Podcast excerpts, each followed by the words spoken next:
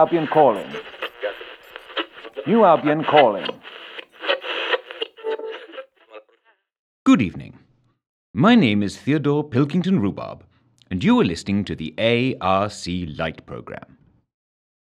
And now then, good people, much against my better judgment, the powers that be have determined that we at the ARC need to up our game and modernize this show a bit. Uh, so this evening we are introducing a new feature to the Light program that allows you, the humble listener, to interact with yours truly, your presenter.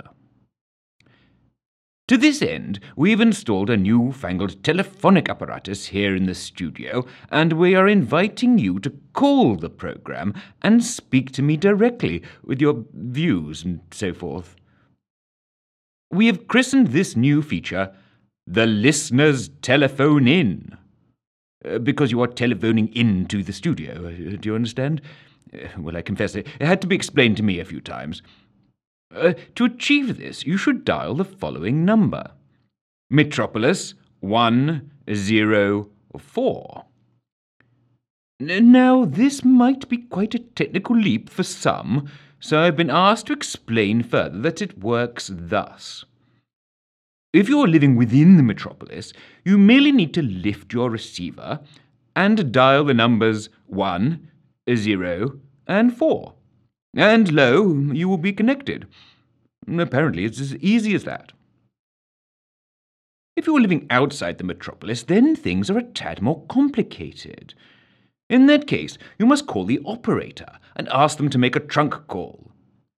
The operator will ask you which region and number, and you should reply confidently with Metropolis 104. The operator will then connect you. Well, I hope that's all as clear as the proverbials. Ah, well, well, so here we go with the very first listeners telephone in on the ARC Light program. Just, go ahead and dial, or make that, that trunk call. I am waiting to speak to you. Uh, just while we wait for our first telephone call, I should remind you that following this segment will be the next installment of our much uh, admired uh, Slumber Time stories. Uh, something about the moon this week, I believe.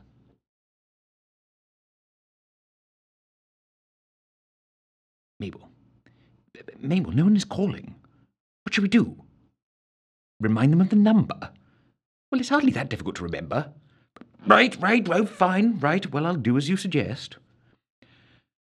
Um, well, Mabel has sensibly pointed out that perhaps when I first announced the number, people didn't have enough time to get a pencil or fountain pen or equivalent and some paper with which to make a note.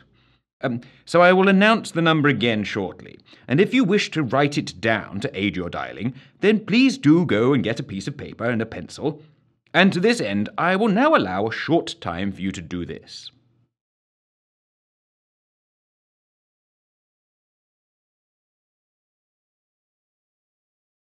Um, how long should I leave, Mabel?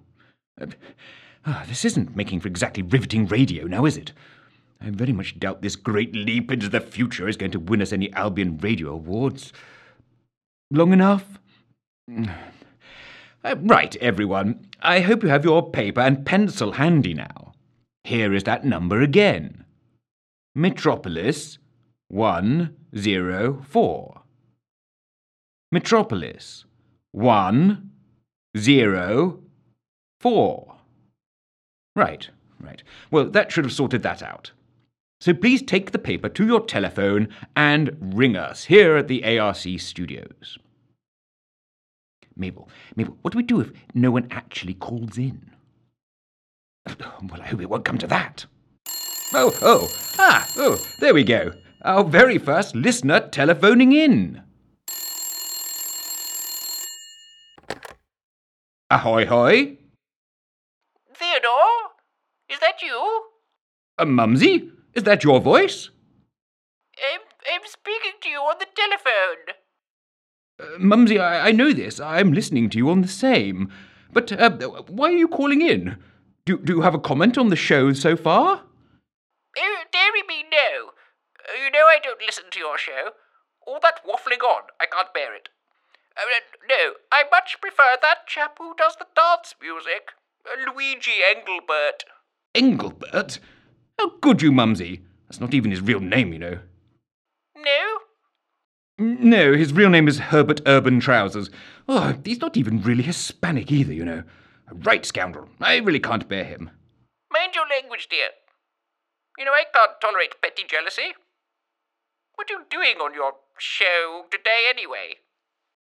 Well, I had hoped for an interesting selection of views from our listeners telephoning in, uh, but that seems to have pulled up at the first fence. Following this, we have another in our series of Slumber Time stories. Oh, that old snooze fest.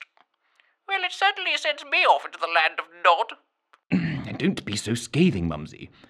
But this one has cats in it. You like cats. I mean, it's set on the moon, apparently. Sounds dreadful. Well, thank you for that. Have you just called to upset me, or is there some other reason? Since you're on the line, what would you like for supper? Uh, well, since you ask, I, hmm, I, I've recently had a little craving for fish cakes. We're having faggots. Oh, fine. Well, apparently that's all we have time for. Goodbye, Mumsy. Goodbye, Theodore. Do try and come in quietly. Well, that was a resounding success, I'm sure. Well, tune in again next week for another riveting glimpse of the future with another of our listener telephone ins. And now, following that radio gold, here is the next installment of Slumber Time Stories.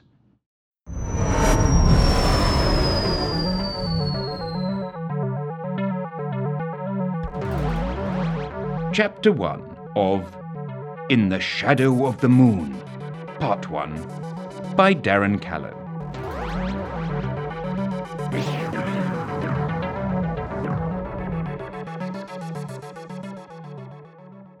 Every morning, Private First Class Erasmus Trout started his day the same way, enjoying a bitter tasting tumbler of Cookie's Best Earthshine in the back of the cobbled together field kitchen unit, before helping Cookie making breakfast for the troop. It was a ritual in which he indulged so many times that he had completely lost count. Cookie's company was always a pleasure. It had once been said that the rotund, ruddy faced chef was the man who put the gin in original. Uh, but again, Trout's fading memory did not supply the name of the wit who had coined this. Quite what was in Cookie's earthshine was a question that the wiry, long limbed Trout chose not to dwell on for too long. After all, there were only three sources of food in their sprawling bunker complex hydroponically grown vegetables, a dwindling resource of preserved goods, and uh, waste products from the former, too. No, best not to consider it too hard. Indeed, best not to consider the whole situation in too much depth, lest one lose what little was left of one's sanity. No, far better to simply enjoy the tranquil moment of a pre breakfast snorter with a chum, and then lose oneself in the military regime that had been his lot for his entire adult life. In fact, he often considered at this quiet time of reflection that he was, on the whole, pretty content with his status as a lifer, a career soldier for the duration, a warrior for all seasons. Not that they saw many of those in this posting. The routine and discipline suited him to a T. Had his life panned out differently, he was quite sure he would have stayed in the army anyway, for as long as he could. Mind you, in that scenario, he would have been retired now for six years, for in just three weeks' time he would turn seventy one. This thought was interrupted by the mewing entrance of his favourite feline, the wonderfully sleek Princess Azalea, looking for a pre breakfast treat of her own. Cookie shrugged as he prepared to peel vegetables. He had nothing much to offer. In consolation, Trout eased his arthritic bones off the stool and topped up the cat's water bowl from an ornate brass tap. There you go, girl. Breakfast is on its way, a murmured Trout to the cat. She shot him a look that was distinctly unimpressed, um, but lapped up a little anyway. The water here tasted pretty odd, mused Trout to himself, uh, but one got used to it. In truth, it was all the princess had ever tasted anyway, so she knew no different. Those blessed spuds won't peel themselves, Trout, admonished Cookie in his thick accent, with only a little annoyance creeping into his voice. As he downed the last of his stiffener and started to busy his well proportioned frame with the preparations. Righto, Cookie, replied Trout, doing likewise, and grabbing a homemade apron to protect his venerable, oft repaired uniform. Let's get this rocket on the launch pad once more. After a meagre breakfast, the whole platoon, thirty men and slightly more accompanying cats, shuffled their way into the drill hall for the next part of their morning ritual. Come along now, gentlemen, pick it up a bit, barked Sergeant Roger Wilco Rogers in his annoyingly brusque manner. Oh, give it a rest, Wilco, muttered Corporal Ezra Longstocking, the oldest and most white haired of their company, as he eased himself into line and, straightening down his tatty Homeland Defense uniform jacket, he added, We're all hobbling as fast as we can.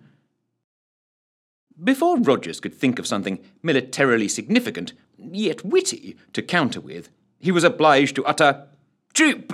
Troop, attention! As Captain Humpty Willingsmouth blustered into the room, a beaming smile all over his ruddy mustachioed face. What, what, what, what, what, what, what, what, what? intoned the captain jovially as he moved up to inspect his motley troop. What's all this complaining? He placed himself front and centre, and folded one hand behind his back, whilst with the other he straightened the ends of his really rather exquisite handlebar moustache. The assembled troopers all sighed quite audibly at this, since it was a clear sign that Captain Humpty was about to deliver one of his trademark lectures. Quiet! bellowed Sergeant Rogers. Roger, Roger, we'll go, chortled Longstocking under his breath, a joke that, unlike the assembled platoon, showed no sign of getting old. More guffaws were cut short as Rogers rounded on the unfortunate corporal. Now, look here, Longstocking. You're not too old to be thrown in the brig, you know. Oh, yeah? By you and whose stair lift? Um, now then, men, settle down, interjected their captain, with only the slightest note of impatience. I'm not going to stand for any of this old talk. It's a well known fact that you are only as old as the woman you feel. What woman would this be? muttered someone from the second row, with a note of melancholy tinging his tone. If the captain had heard, he chose not to show it. Now, I don't know if you're aware of it, but this coming Tuesday will be our 50th anniversary of taking Fortress Gwendolen. A murmur of some surprise went around the assembled men. And I, for one, don't feel in the slightest bit different to when I led you to this great victory. No, indeed. I can safely say, without the slightest fear of contradiction, that I have never felt finer in all of my life. Furthermore. Captain Humpty stopped at this point, and a rather odd expression came onto his face, which seemed to have lost a little of its rosy complexion. He looked as if he was going to say something else, but the only sound that came out was a slightly croaky gurgle. And with this he promptly collapsed, with all the grace of a felled oak falling gently to the earth. For a second or two, there was a stunned silence, as no one was quite sure whether this was some sort of jape from the jovial captain or a real emergency. Finally, after what seemed an age, in which the captain did not move a muscle, Private Godwin Purpletree remembered that he was indeed the designated first aider and moved in a rather less than sprightly manner to attend the fallen officer. Ignoring the plaintive mutterings of, I haven't dismissed you yet, from Rogers, the other soldiers pushed past him to form a loose group around the body. Purpletree felt for a pulse, and then looked up, his face quite ashen. He's gone, was all he could find to say, before tugging his cap from his head and clutching it to his chest. The others started to do the same, and an odd tear was heard being stifled. It was quite astonishing to those who cared to dwell on it that in all their near fifty years in the fortress, this was the first soul they had lost, to combat or otherwise. That it should be their commander in chief made it all the more poignant. What are we to do now? inquired Trout, somewhat forlornly, and since no one really knew, nothing was offered by way of response. Indeed, such was the lack of precedent to the unfortunate event that the septuagenarians might well have stood dumb mouthed for quite some minutes more, had their reverie not been interrupted by the sudden arrival in the parade hall of six or so additional cats, in a state of some excitement. Leading this pack was Princess Azalea, who made straight for Private Trout and rubbed herself on his leg to get his attention. Oh, not now, Princess, mumbled Trout, wiping the hint of another tear from his phlegmy eyes. But as he glanced down at the cat, who was still arching her back against his calf, he couldn't help but notice that she had something in her mouth. A strange, metallic object that seemed to be buzzing or alive in some way. What on Jupiter?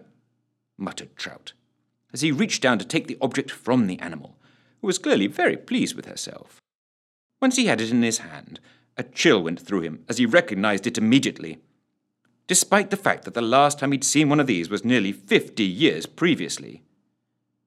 It was a small metallic device in roughly the shape of a mouse, with four large rubber wheels, which were now spinning furiously as it tried to get away. Holomatron! he exclaimed, before quickly placing it on the floor on its back so it could not make good its escape, and put it out of its misery with the heel of his size 8 boots sending metal fragments in all directions. Now, where in the world did you get that from? he asked the cat urgently. In response, Princess Azalea mewed loudly and headed out of the room, the other cats hot on her paws.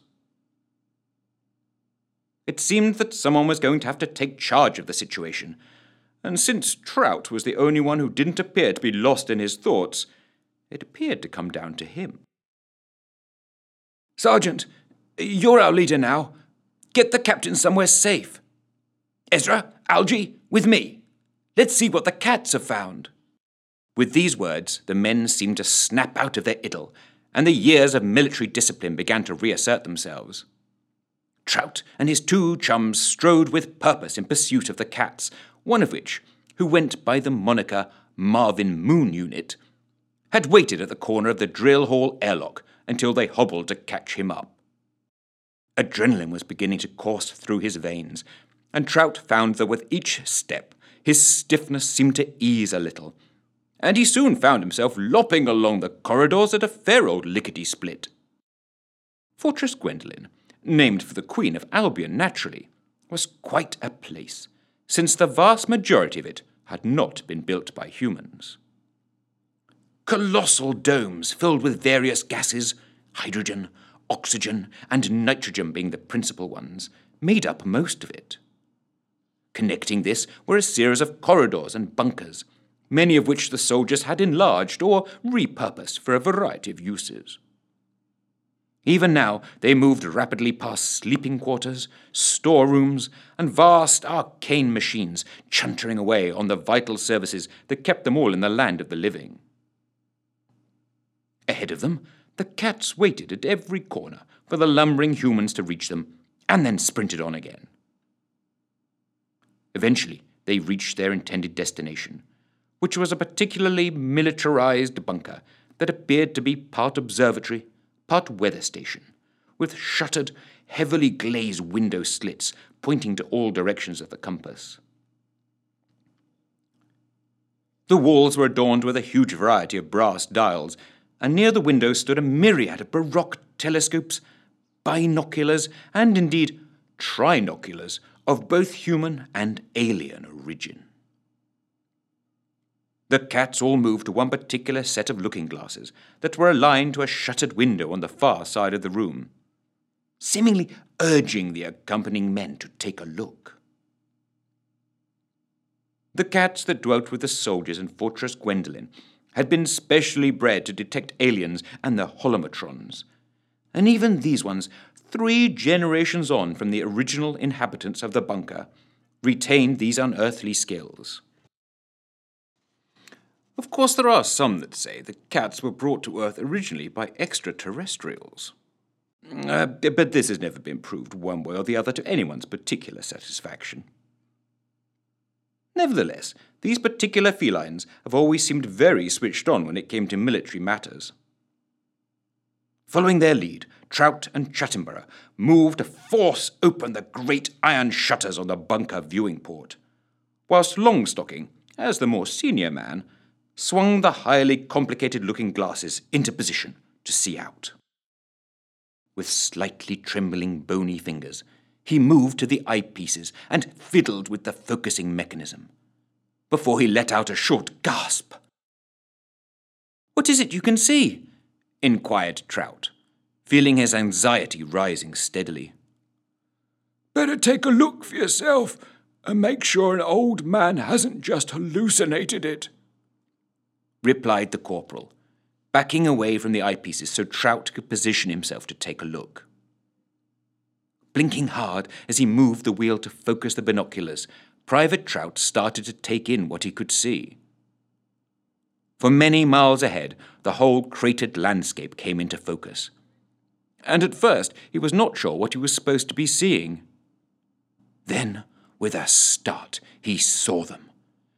Silhouetted on the very far horizon, a whole series of circles barely visible at the maximum magnification of the viewing apparatus. Martian war wheels, he breathed, hardly able to believe what he was seeing. He, he defocused and focused the machine again, just to make sure, but there was no mistake. He could clearly see the gigantic circular structures of three or four enormous Martian war wheels evidently in the final stages of being constructed. Looking further, there were clearly other machines, robots, and rockets, all visible. And beyond that, the great blue and white circle of the earth hung ominously in the pitch black sky. There could be no doubting it. Fifty years almost to the day the previously vanquished Martian marauders had returned to the moon.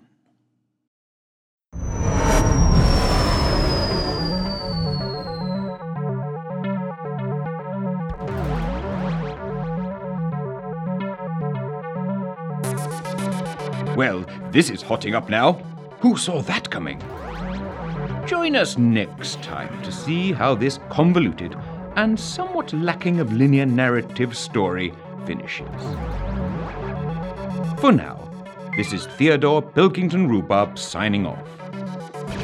Good night, New Albion. I wish you dreams of a bright future.